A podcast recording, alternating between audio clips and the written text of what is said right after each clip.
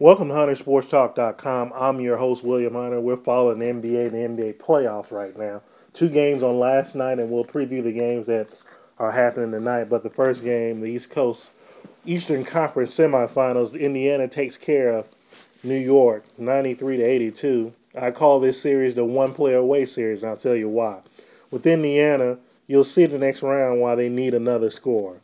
And, you know, Danny Granger would have probably been perfect for them to have as far as his role goes. And what I mean by that is this. You don't see Paul George making that leap per se if Danny Granger is healthy. But what happened and what Indiana thought was going to happen this year is that Danny Granger sits out a few games, sits out up until the All Star break, and he comes back and gets ready for the playoff run. They virtually have no scoring on the bench, didn't make any trades. By the way, their roster is homegrown. It's been brought up. Besides, a lot of these guys are homegrown. Well, the main stars are homegrown. Roy Hibbert was a mid first round pick. Paul George, a mid round first round pick. Danny Granger, mid first round. Lance Stephenson, he was a second round pick from a few years ago. George Hill, not a first round, uh, not a first round pick, but came from San Antonio in a Kawhi Leonard trade. And David West was a free agent pickup. Hansbrough, homegrown, and DJ Augustin. DJ Augustin is a you know, free agent, but most of their core guys are homegrown guys. But in the series, you'll see when they play Miami, more than likely it's going to be a situation where you know they're going to need another score. Miami has three guys that you can you're guaranteed to get 10 to 20 points from, and I'm being generous by saying 10 to 20. And you have those fringe guys in Miami with Ray Allen being able to score, you know, Shane Battier being able to hit open threes, Mario Chalmers having been a threat to score, and Norris Cole within the last few weeks being a threat to score. Indiana just doesn't have guys that's like that. An occasional once every three weeks DJ Augustin game, but other than that, they really don't have guys off their bench that can score. So that's why I think they're one player away. New York, on the other hand, is one player away because they're just one player away. They have the superstar in place, unlike Indiana with Carmelo Anthony. But as we know, Carmelo is what he is a ball stopper and a guy that, you know, it's not going to make you better, really. It's not going to pass and kick. Although he, uh, although he's done a, well, kick, yeah, driving kick. Although he's done a little bit of that this year as far as driving and kicking, but really has been successful in that area on a consistent basis. Ray Felton is a guy that, even though he's going to be with the team two or three more years, he's a guy that you would prefer to have to be a third option. J.R. Smith should be your, you know, firepower off the bench. That is secure, but they need another score, and I just don't think they have that on this team. Great season by them, getting them back in legitimacy. Nothing wrong with what they did with the older man signings with Jason Kidd and Kenyon Martin and you know taking a chance on Tyson Chandler among among others a few seasons ago. Really don't knock that, but I just think it's a situation where this team is too old and they'll give Miami a scare. They would have gave given Miami a scare as far as winning a game or two, but I don't know if they would have been as competitive as Chicago was in this series. I think Indiana, if they win this series, they're going to be more competitive against Miami, but I don't know if they'll be a better opponent for Miami if in, if in, if my New York somehow comes through and wins this series. But they lose the game 93 to 82. Carmelo had 24 points on 9 of 23 shooting. J.R. Smith has not been the same since you know the ejection in the Boston series in game game 4. Well, game 3 I think. It was game 3 cuz they were on the brink elimination game 4 in that Sunday game. But he hasn't been the same since that series and he's been basically shooting himself and shoot, just been in a slump. And rumor has it that he's messing around with Rihanna. Rihanna has touched the likes of Chris Brown and uh, Matt Kemp. He was in a slump when he was messing around with her. And supposedly during the finals last year, James Harden, well, that was uh, Trina. I take that back. I don't want to give Rihanna credit of j- jinxing guys, but it's a situation where, you know, is what, like I said, it at the end of the day, J.R. Smith is what he is. He's a six man off the bench. You keep him in that role 20, 25 minutes. I just don't know if he's a guy that you can, can depend on that can be a consistent scorer for 30, 35 minutes. And you may want to keep him a six man, but I still think that he's a guy that You have to keep in that six man role and play him six man minutes, 20, 25 minutes. But I think with this New York team, he doesn't have to. He he can't do that because of Jason Kidd has not hit a shot in decades. It seems like 16 minutes, 0 for two, and three assists. So I just think it's one of those deals where it, it's going to be hard for them to win this series. Now I do see them probably winning Game Five in New York, and it makes all. But if New, New, Indiana somehow loses Game Six, I'm not ultra confident in New York taking care of business in Game Seven. I don't think New York takes it. Get they don't even get it to Game Six. I think it goes to. I don't think they get it to Game Seven. I think it just goes six games. George Hill had himself a game. He had 26 points, four assists. The combo guard that people talk about a lot. It's one of those guys where, you know, I think he should be a he can be a fourth best player on a championship team. I don't think he's a point guard and the traditional point guard sense. I just think it's one of those deals where he's come up big throughout these playoffs, and he's a guy that can score. He'll be a key matchup in the next round if they're able to, to get past New York with the Chalmers Cole matchup and see how he does that. He should be able to take advantage of that. Lance Stephenson, heavy load. He had 35 minutes, played really well, 13 points, seven rebounds. What'll be interesting if he can somehow become that scorer because during that New York game last night, he was a guy when New York was making a run. He was a guy that hit big shots. He's a big scorer in high school, the all-time New York leading scorer. Doesn't always translate to the NBA, obviously. Wasn't a big scorer the one year he was at Cincinnati, but you know, it's one of those deals I think where if he can somehow squeeze out 13, 15 points a game, and I think that would be hard to do with him guarding Dwyane Wade. Maybe not, being that Dwyane Wade is injured. I don't think it's hard to do. But he may be a guy that can get 13, 15 points a game. If he does that, that'll be extra dangerous in the next round. But not a lot of production off their bench again. They had DJ Oxley had a, the second good game in this series, two for five shooting, but got to the line six times. 11 points, basically no production off the bench. Four out of the five stars in double figures. And guess which one that wasn't in double figures? It was Roy Hibbert. Aha, aha. After having a big game in game three, didn't have not, not that so much a big game in game four. So, you know, that's why I say he's off and on as far as the offense goes. And I think you're asking a lot of a 7 2, 7 3 guy. I think at his peak, in the prime of his powers, he's a guy that can score 15 to 16 points a game. I think we are asking him and just dumping the ball in the post, which they tried to do in the Miami series, just a situation where he gets tired, especially defensively with Miami. They just attack him. He gets in foul trouble, gets exposed on that pick and roll. So just think it's a situation where, you know, if you get 16 out of Roy and Roy is a defensive force, I think that's more of an advantage more so than, you know, expect him to score all these points per game. So game five is tomorrow night in, in New York. And like I said, I think New York pulls that game out. They were not New York is a jump shooting team, and that's why I just have a hard time with jump shooting teams advancing really far in the playoffs. It's because you need a way to get easy baskets. And like I said in the last podcast about Carmelo, Carmelo's a jab step guy. He's not going to go to the hole that much, even though he needs to. But they were 8 for 28 from the three point line, and that's what they are. They're shooting 29% from three. They are a jump shooting team. J.R. Smith going 3 for 10, Carmelo 2 for 6, Shumpert 0 for 5, and Carmelo 2 I said Carmelo 2 for 6. Copeland came there and gave some spark plug minutes and played and had was 2 for 3 from the three point line. So I just think it's one of those deals where Indiana is showing to be the better team. I think various markets like the TNT executives and the NBA in general may cheer for the whole hey, we want New York to win bigger market. New York versus Miami, supposedly two big markets.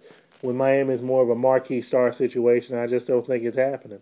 Only got to the line 14 times for New York in 23 times for, well, 23 of 30 for Indiana.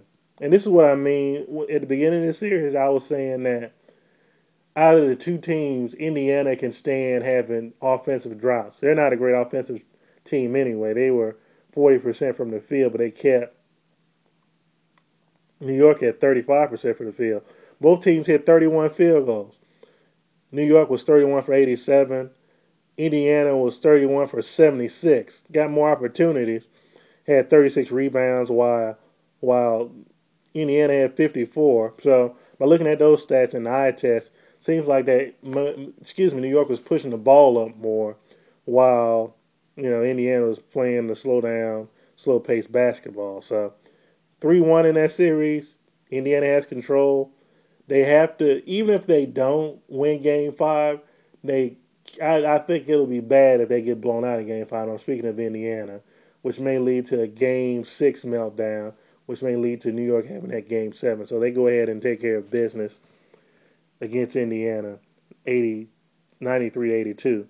And as I predicated, I knew that Golden State was going to lose to San Antonio. At the end of the day, Golden State is the flavor of the month. They lose to San Antonio 109 to 91. Injuries are finally catching up with Golden State. Andrew Bogut not healthy. Only had two points and six rebounds in 20 minutes. Stephen Curry four for 14 shooting, one from seven from the three point line. He had nine points.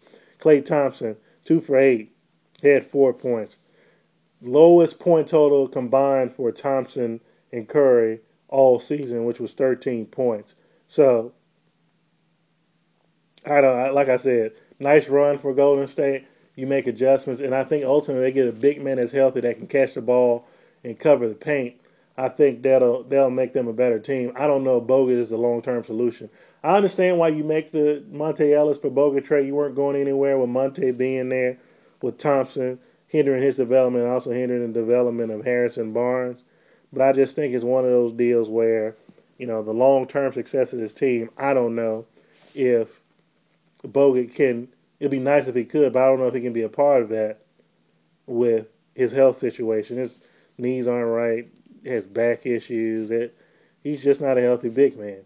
San Antonio, on the other hand, Tony Parker has 25 points attacking on that pick and roll. And the difference between, I think, Steph Curry and Tony Parker right now, Tony Parker is a guy that can finish going to the rim. Stephen Curry isn't that guy that can really do that. And he has issues with that. Either he's standing in the corner shooting threes, he'll penetrate, but I think he has troubles finishing and taking taking hits. So, oh, like I said, he had 25 points. Danny Green, 6 for 10. He was attacking the basket. Only shot five three pointers, 6 for 10, 16 points. Kawhi Leonard, 7 for 8, 3 for 4 from the three point line, 17 points. Tim Duncan played 30 minutes, played okay. 14 and 11, and only double digit score for the Spurs off the bench. 25 minutes for Ginobili, 10 points. Cory Joseph played some nice minutes. He's a guy that can play some nice backup minutes for. He had seven points, had a nice three point play in this game. And Boris Diaw, something tells him he's going to be crucial in if Memphis somehow advances because they're going to need all the the bigs they can San Antonio to go against Memphis. And yeah, Splitter there, and yeah, Diaw, and you have Duncan, and you know Bonner's not considered a a, a, a, a, big guy. He's a stretch four. Now you may see a lot of the, a little bit of DeJuan Blair in this series. He only had two minutes. Was the victory cigar? Only had two points, but just maybe one of those guys where you know you see him in the Memphis series as we move forward. But they just went cold from the three point line. They weren't terrible. They were six for sixteen for thirty for thirty eight percent. But I'm assuming they want to shoot more threes than sixteen. Shot 47% from the field, not bad. And uh, San Antonio shot 52%. They weren't terrible. So wasn't anything bad, really. It was just one of those deals where San Antonio's defense was really, really good. They were contesting everything, made everything hard. And I just don't think Golden State's advancing with the ankles on Stephen Curry and the injury to Andrew Bogut.